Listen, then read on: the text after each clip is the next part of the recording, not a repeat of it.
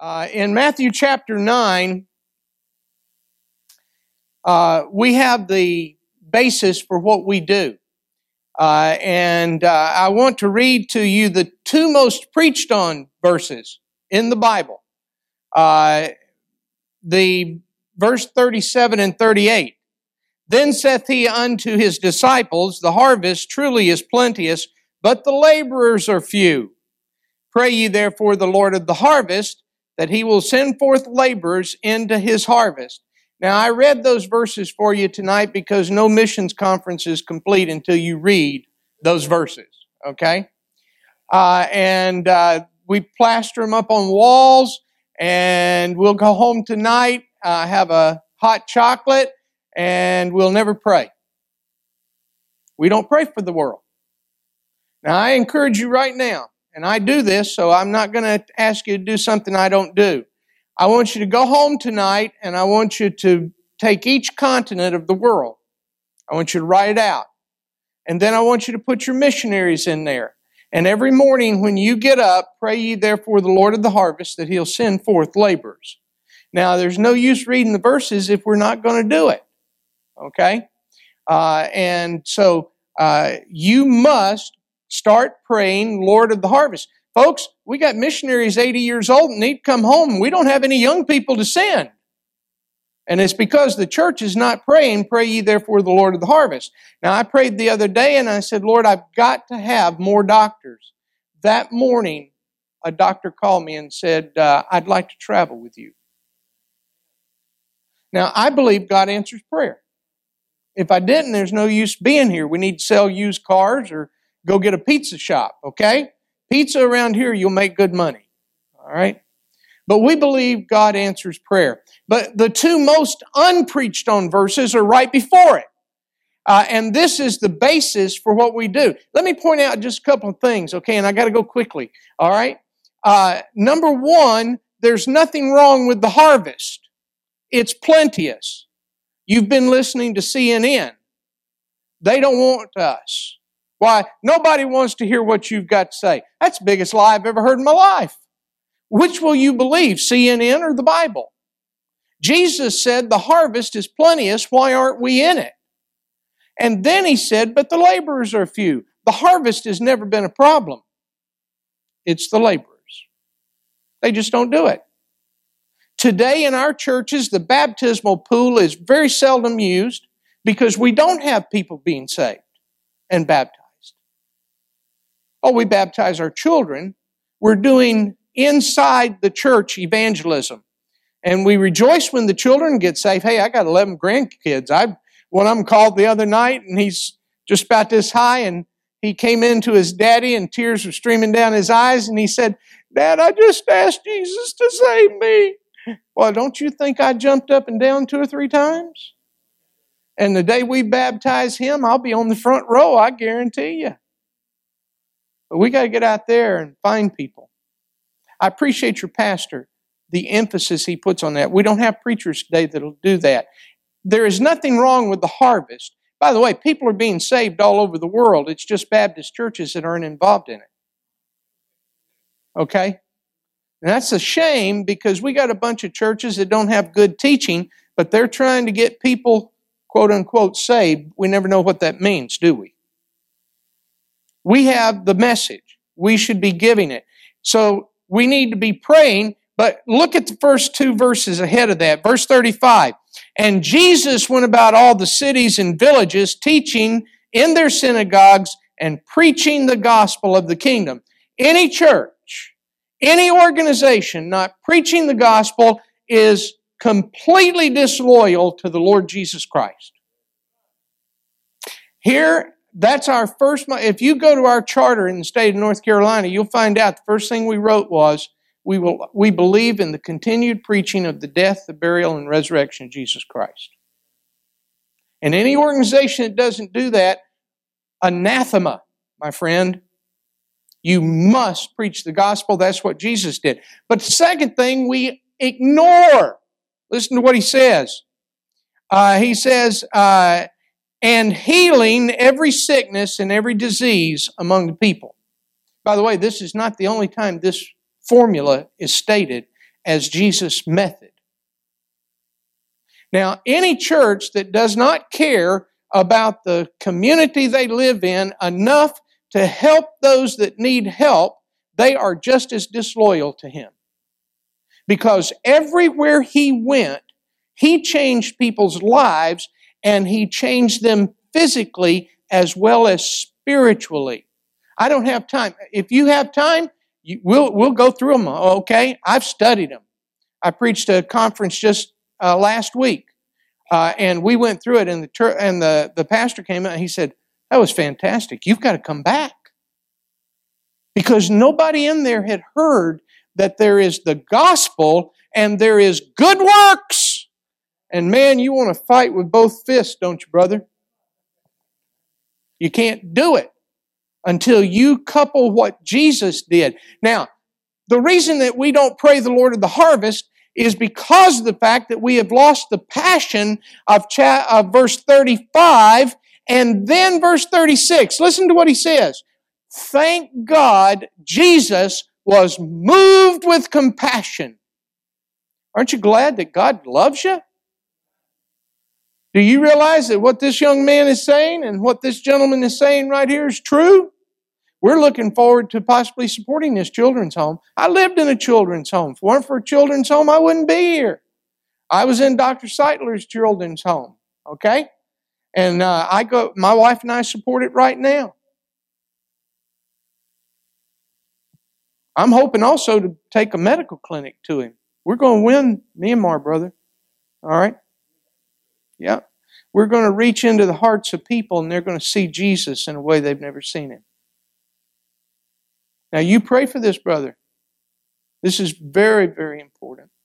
But the passion comes as we're moved, as we see the multitudes. You know our problem? We never see the multitudes like Jesus does.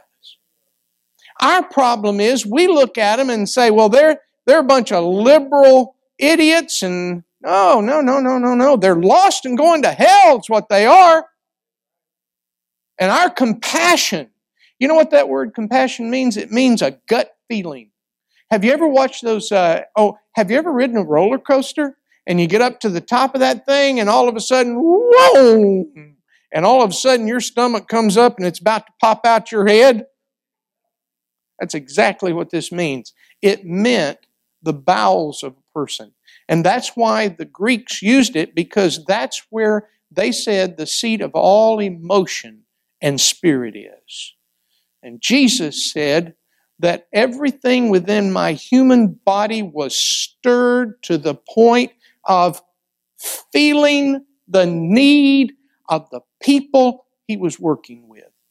You know, we don't feel anybody's pain. We let a bunch of politicians use that expression, uh, and we don't, you know, we don't understand that Jesus did feel the necessity of people.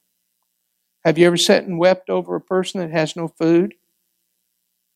Have you ever realized that little babies right now are dying that could be saved?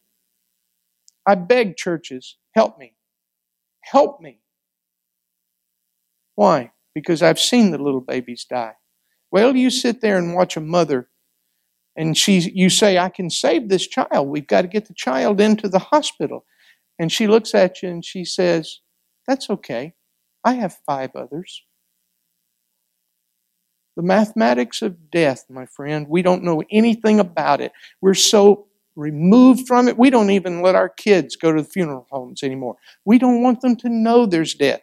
My friend, I take kids all over this world, and the first thing I want them to see is the fact that people die. And when they die, they die horrible deaths sometimes, but there's much worse waiting for them because they will spend eternity in hell. Both hands, folks. Both hands. Fight the battle. Never quit. Then he says, and they faint. Now he was looking out over a group of uh, Jewish people. And they faint. Now this word literally means to be so exhausted. David fainted almost after a battle. He had fought and he had fought and he had fought. Pastor, you know, you know what I'm talking about? When you've worked your heart out and all of a sudden the strength's ripped out of you because you've just worked so hard. That's the way people are all around this world. They faint. It meant, in the original idea, to be ravaged by a wild animal. You know, sheep attacked by a wild animal, the animal will kill more than he has to eat. He'll just keep killing and killing. And those sheep will be laying on the ground everywhere. And I want you to understand something. There are people around this world that have been ravaged by physical deprivation and by spiritual starvation. And there, because that's exactly what he was talking about with these Jews.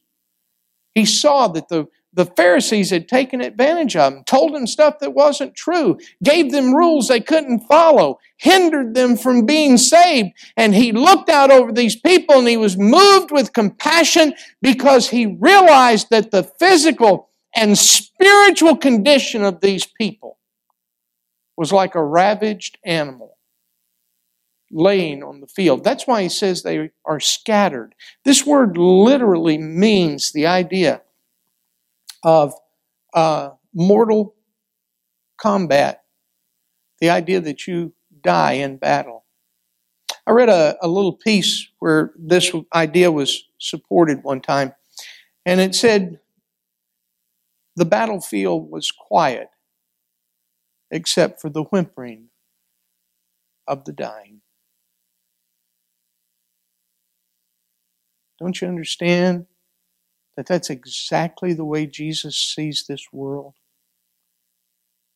Even the victor, people are laying on the field, dying.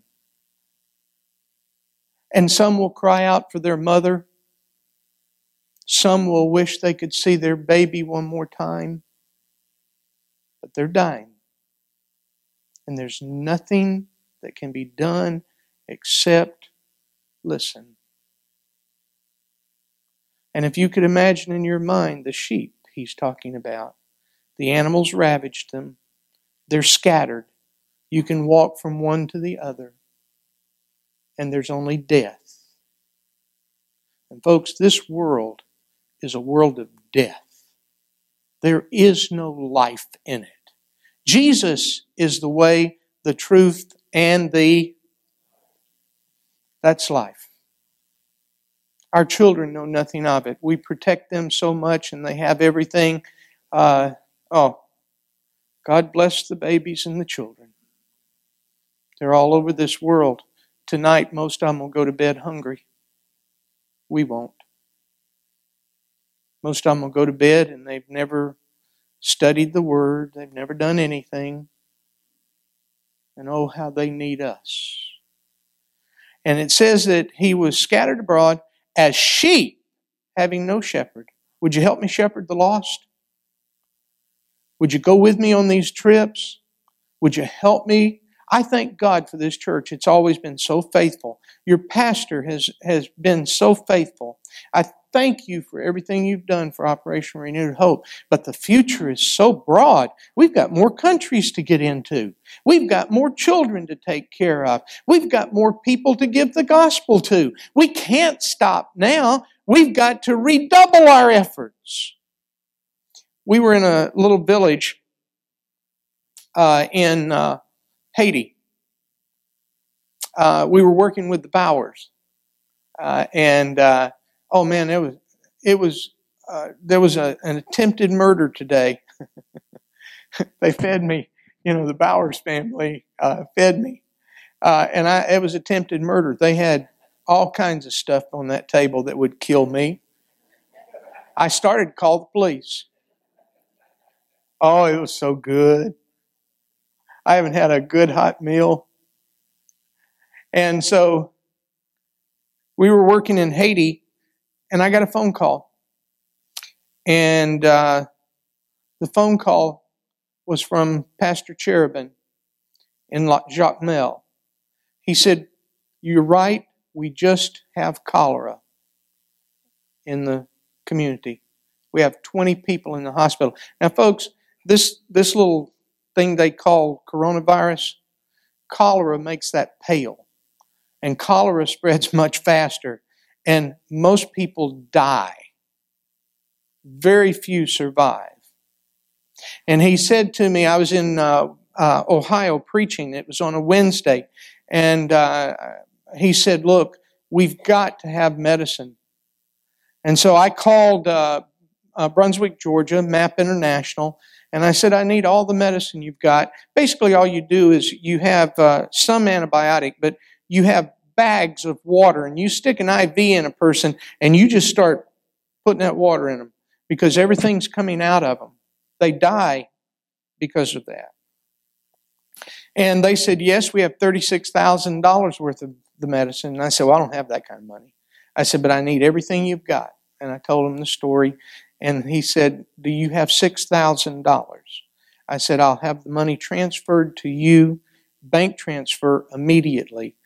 So I called our man who handles getting pilots for us, and he found a man in Coleman, Alabama, and uh, he had a twin-engine uh, plane, and he flew into Brunswick, Georgia.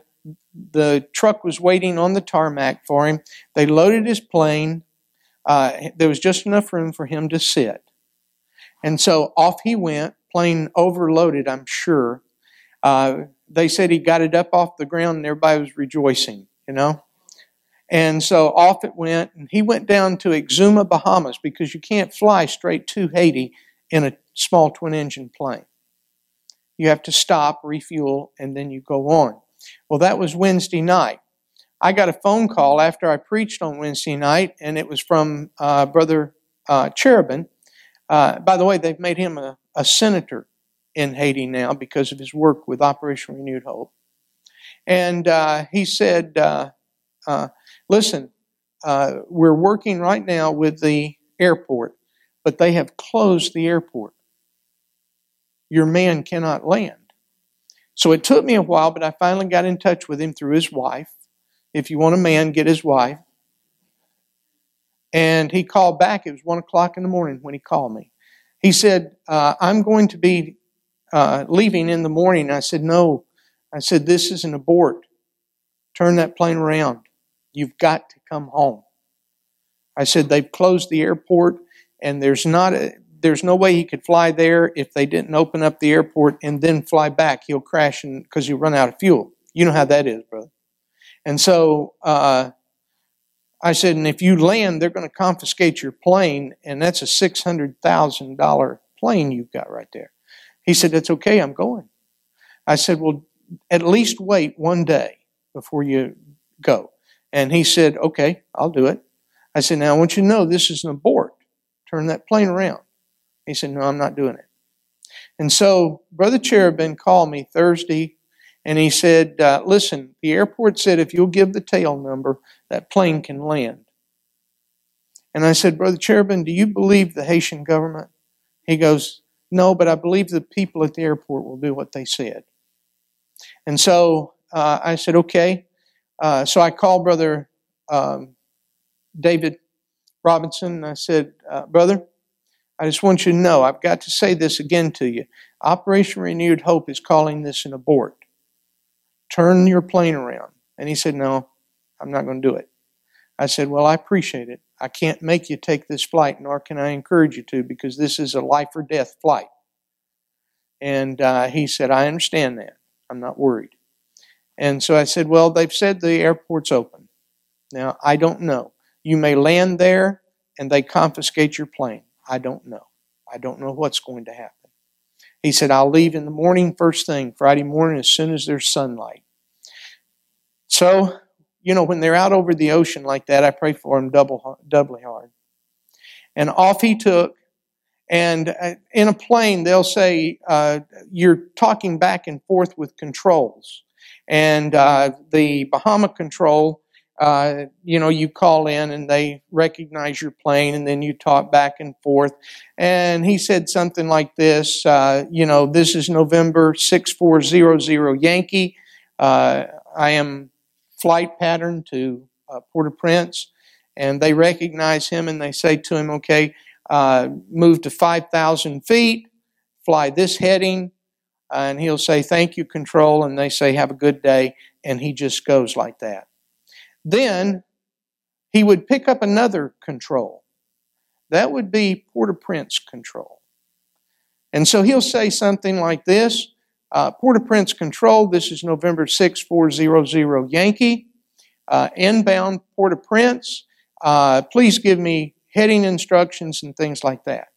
And so they talk back and forth. They've got him on radar. They tell him, and they say, move to six thousand feet, fly this course.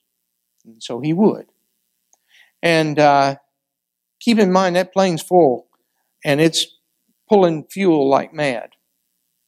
And so I know this occurred, and this is what happened. He called Port-au-Prince, and he said, Port-au-Prince, this is November six four zero zero Yankee. And they knew his tail number, and they were listening for it. And came back over the microphone, or over the speaker. November six four zero zero Yankee. This is Port-au-Prince Control.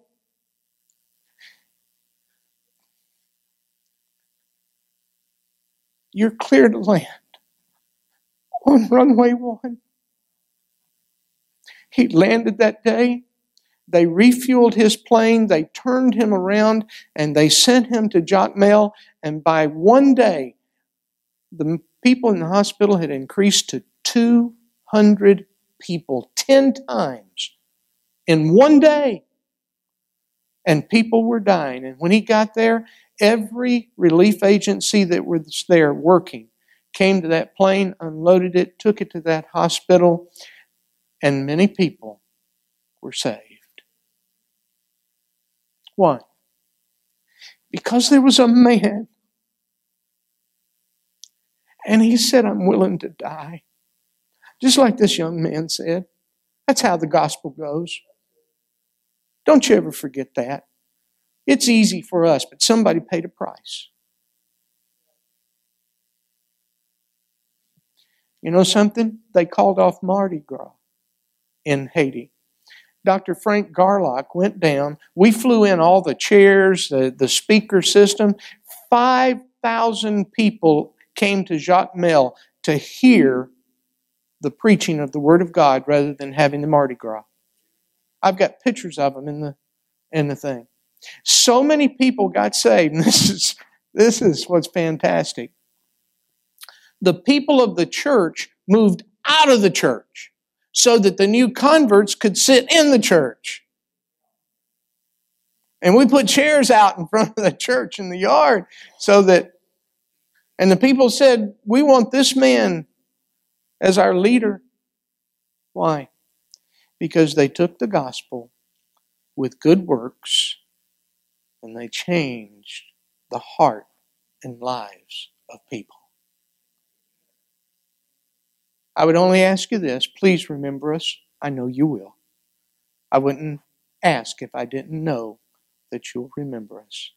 But always remember that around this world, there are people dying. They could be saved. They could live longer. And sadly, some of them are dying. And they'll go to hell. And for eternity, they'll stay there. Pastor? If you would like to know more about the Lord Jesus Christ, you may contact us at the church website, gospel baptist church dot com, or you can go to Facebook and type in Gospel Baptist Church, Bonita Springs, Florida. Also, you could call the church office at two three nine, nine four seven, one two eight five. Thank you, and God bless.